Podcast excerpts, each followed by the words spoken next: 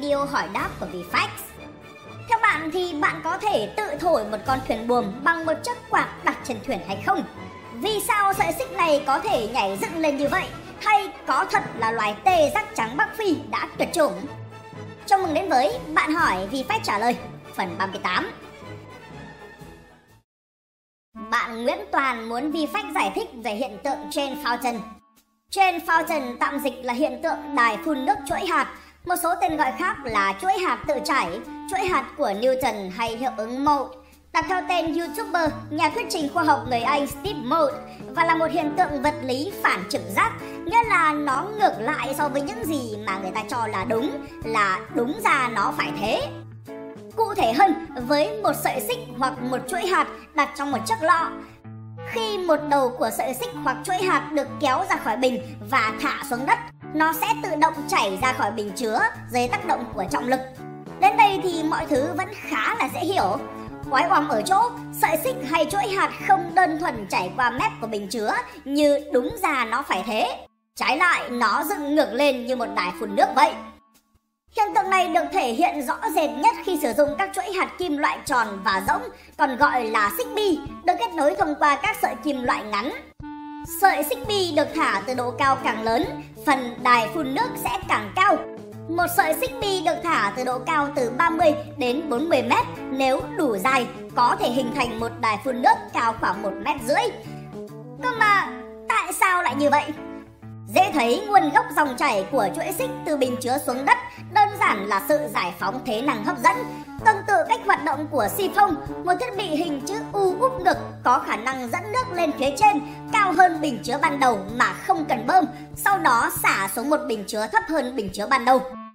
Để cho dễ hiểu thì trọng lượng của phần chuỗi xích đang rơi xuống chính là thứ kéo phần còn lại của nó ra khỏi bình chứa ấy thế còn nguyên nhân khiến chúng nhảy dựng lên tạo thành một cột xích phía trên bình chứa bất ngờ khi vẫn chưa hoàn toàn sáng tỏ thực ra thì có khá nhiều cách giải thích đã được đưa ra, thế nhưng mà đến một mức độ nào đó chúng đều trở nên bất hợp lý trên thực tế thì hiện tượng đài phun nước chuỗi xích mới thực sự trở nên viral và được quan tâm kể từ năm 2013 sau khi video của Steve Moe được đăng tải trên YouTube và sau đó được bế sang mạng xã hội Reddit.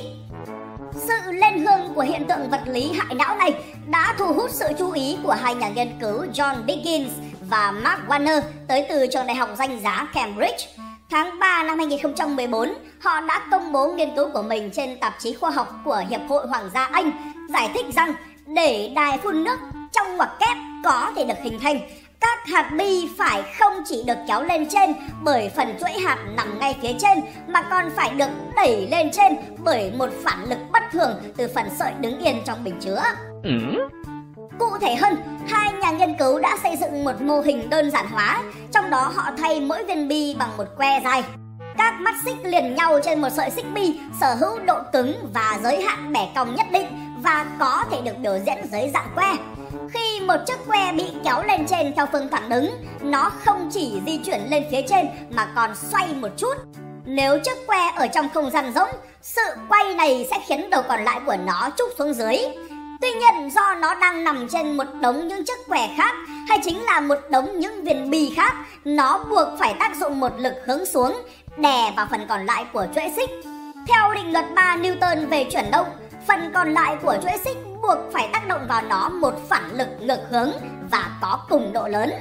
Nghĩa là phần xích nằm yên trong bình chứa đã đẩy sợi xích bị kéo lên cao.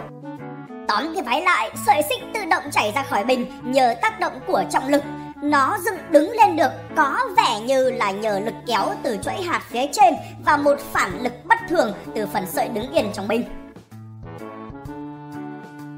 Dạo gần đây thì tớ có thấy một video rất thú vị trên một group khoa học. Trong video, một người đàn ông ngồi trên một thùng hàng có bánh xe, dùng một chiếc máy thổi lá cây, thổi vào một chiếc ô và khiến thùng hàng phi như bay. Ảo thật đấy! Đa phần người xem cho rằng điều này là phản khoa học và rằng sở dĩ thùng hàng di chuyển được là do người đàn ông đang đi trên một con dốc chứ không phải do chiếc máy thổi lá cây hay chiếc ô. Cơ mà có thật là như vậy không? Về mặt nguyên lý thì nếu thùng hàng có thể di chuyển nhờ luồng gió từ máy thổi thổi vào chiếc ô thì một con thuyền buồm cũng sẽ có thể được đẩy đi bằng luồng không khí thổi vào cánh buồm từ một chiếc quạt gắn trên thuyền. Cơ mà có thật là bạn có thể tự thổi một con thuyền buồm bằng một chiếc quạt đặt trên thuyền hay không? Anh nghĩ câu trả lời sẽ là được hay là không được hả nhỏ kia? Câu trả lời đó là tại sao không? Không phải tự rưng mà rất nhiều người cho rằng thổi một con thuyền buồm sử dụng một chiếc quạt gắn trên chính con thuyền đó là một ý tưởng ngu ngốc hay thậm chí là phản khoa học. Họ lý luận rằng nó vi phạm định luật thứ nhất về chuyển động của Newton. Nôm na là một vật sẽ duy trì trạng thái chuyển động của nó trừ khi chịu tác động bởi ngoại lực. Từ khóa quan trọng ở đây là ngoại lực, tức là lực từ bên ngoài. Gió tự nhiên có thể thổi thuyền đi vì nó nằm bên ngoài con thuyền và là ngoại lực. Còn gió từ một chiếc quạt lắp trên con thuyền thì là nội lực. Rất nhiều thực nghiệm đã chứng minh điều này. Chương trình truyền hình chuyên bóc phốt các truyền thuyết Mythbusters đã xây dựng một mô hình thuyền buồm mini và gắn lên nó một chiếc quạt cũng mini luôn. Kết quả thì sao? Lực đẩy của gió vào cánh buồm và vào bản thân chiếc quạt cân bằng và ngược hướng. Hệ quả là chúng triệt tiêu lẫn nhau và con thuyền đứng im.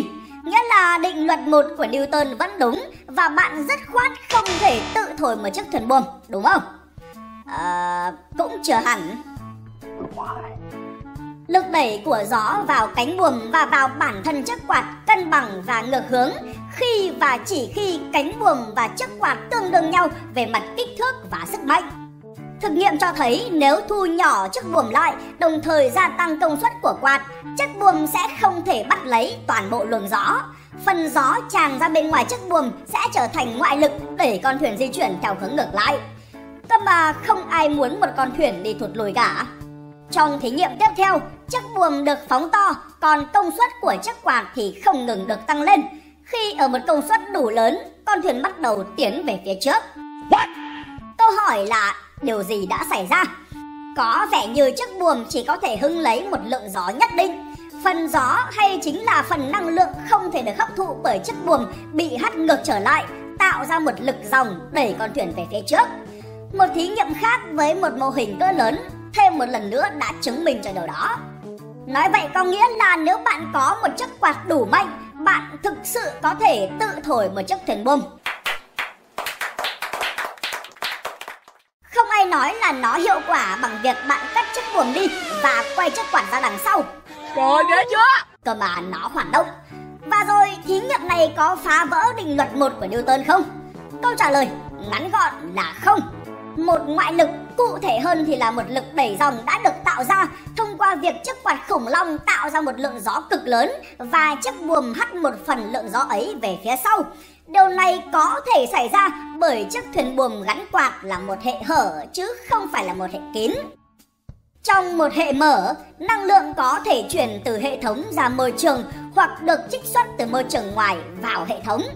Hệ kín thì khác, tổng năng lượng của một hệ kín luôn không đổi, nghĩa là không có sự trao đổi năng lượng giữa hệ thống với môi trường xung quanh. Chỉ trong một hệ mở thì lượng gió được hắt về phía sau bởi cánh buồm mới có thể đi qua chiếc quạt, rời khỏi hệ thống và đẩy con thuyền về phía trước. Đồng thời, một lượng gió mới sẽ đi vào hệ thống để được đẩy về phía trước bởi chiếc quạt. Trong một hệ kín, toàn bộ lượng gió được hắt về phía sau sẽ tìm đường quay trở về chiếc quạt. Hệ quả là con thuyền sẽ đứng im. Tóm cái váy lại, trong một hệ mở, bạn có thể tự thổi một chiếc thuyền buồm nếu có một chiếc quạt đủ mạnh hoặc là một lá phổi đủ to. Còn trong một hệ kín thì không. Bạn Thiện Hoàng muốn biết thêm về tê giác trắng Bắc Phi, loài vừa mới tuyệt chủng sau 55 triệu năm. Trước hết thì tê giác trắng Bắc Phi không phải là một loài. Chính xác thì chúng là một phân loài của loài tê giác trắng. Ngoài ra thì gọi tê giác trắng Bắc Phi cũng chưa thực sự chính xác bởi chúng không sống ở phía Bắc châu Phi mà tập trung chủ yếu ở Đông và Trung Phi, phía Nam sa mạc Sahara. Người ta gọi chúng là tê giác trắng phương Bắc để phân biệt với một phân loài khác của tê giác trắng là tê giác trắng phương Nam sống ở Nam Phi. Phân loài là cách mà các nhà nghiên cứu dùng để chỉ một trong hai hoặc nhiều quần thể của cùng một loài nhưng sống tại các khu vực khác nhau và sở hữu đôi chút sự khác biệt về hình thái. nghĩa là tê giác trắng phương Nam hay phương Bắc về cơ bản vẫn là tê giác trắng. Ok. Về chuyện tê giác trắng phương Bắc tuyệt chủng sau 50 năm triệu năm tồn tại. Đầu tiên chỉ có họ tê giác Rhinoceridae là đã tồn tại được 55 triệu năm. Loài tê giác trắng Ceratotherium simum mới chỉ xuất hiện khoảng 1,8 triệu năm. Thứ hai, tê giác trắng phương Bắc một cách tuyệt đối mà nói vẫn chưa tuyệt chủng. Nói cái gì? Ở thời điểm hiện tại có vẻ như chỉ còn duy nhất hai cá thể tê giác trắng phương Bắc còn tồn tại trên trái đất. Đó là Najin 32 tuổi và Fatu 21 tuổi. Cả hai đều là con cái và lần lượt là con gái và cháu gái của một cá thể đực có tên là Sudan. Sudan là cá thể tê giác trắng phương Bắc đực cuối cùng mà con người biết đến. Đáng lòng ở chỗ, Sudan ở tuổi 45 đã chết vào ngày 19 tháng 3 năm 2018. Điều đó có nghĩa là không có cá thể nào thuộc phân loài tê giác trắng phương Bắc còn khả năng sinh sản, đồng nghĩa với phân loài này đã tuyệt chủng về mặt chức năng, không phải mới đây mà từ hơn 3 năm trước. Tóm cái váy lại thì tê giác trắng phương Bắc chứ không phải là tê giác trắng Bắc Phi, phân loài chứ không phải loài, tuyệt chủng về mặt chức năng chứ chưa tuyệt chủng, từ cách đây 3,5 năm chứ không phải vừa mới, và sau 1,8 triệu năm chứ không phải sau 55 triệu năm tồn tại. Xin được nói thêm một chút về tê giác trắng. Theo Quỹ Quốc tế về Bảo tồn Thiên nhiên WWF, tê giác trắng phương Nam từng được cho là đã tuyệt chủng vào cuối thế kỷ 19. Tuy nhiên vào năm 1895, một quần thể nhỏ gần 100 cá thể đã được phát hiện và bảo tồn. Ngày nay, số lượng tê giác trắng phương Nam đã tăng lên khoảng 18.000, chủ yếu sống trong các khu bảo tồn tại bốn quốc gia là Nam Phi, Namibia, Zimbabwe và Kenya. Tình trạng bảo tồn của chúng trong sách đỏ của Liên minh Bảo tồn Thiên nhiên Quốc tế IUNC là sắp bị đe dọa. Các bạn vừa xem xong phần 38 của Bạn hỏi vì phép trả lời được cơ cấu bởi VFX. Hãy cho tôi biết suy nghĩ của bạn bằng cách comment bên dưới. Anh chị em nhớ hỏi thật mạnh nha. Nếu thích video này nhớ like và share nhiệt tình. Đừng quên đăng ký kênh và bấm chuông để không bỏ qua bất cứ video nào của VFX. Còn bây giờ, xin chào và hẹn gặp lại!